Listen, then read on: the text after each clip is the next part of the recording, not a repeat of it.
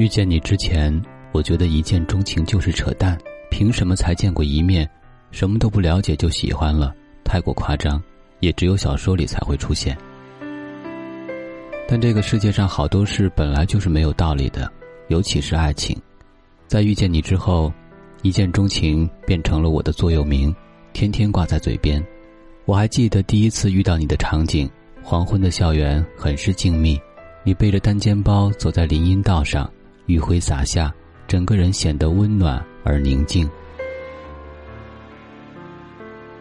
就是转角处的惊鸿一瞥，便一发不可收拾。那天我就像个小偷一样，悄悄跟着你。你戴着白色耳机，边走边哼唱着，一首一首都是我熟悉的旋律。那时我欣喜若狂，想着听同一首歌，是不是就离你更近一步了呢？之后你上了一辆与我家背道而驰的公交车，我站在马路上，看着这辆车离开，心里暗自发誓，你，就是我将来的男朋友了。那时候年少轻狂，总觉得喜欢就要在一起。我不知道当时哪来的自信，连你的班级和姓名都不知道。就到处打听你，当时学校有几千人，要找到你这么一个身影，真的有点难度。就在我几乎要放弃时，却传来了你的消息，我把它归因于缘分。有缘的两个人，无论命运如何捉弄，总会有无形的线牵引着他们相遇。我一直相信，我们是有缘人，还是一辈子的那种。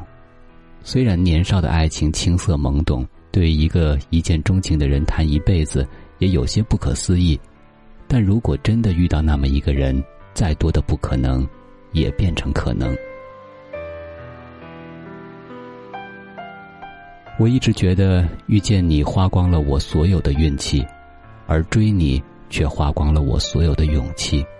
单纯的想要喜欢一个人，表白，失败，再表白。你的态度也从无视到拒绝，再到后来的躲避。即使是这样，我还是坚持不懈的缠在你身边，直到你默许了我的存在。因为这回是以朋友的身份，我用放弃表白换来了一个朋友的位置，默默的守着你，分享你的喜怒哀乐，感受你的悲欢离合。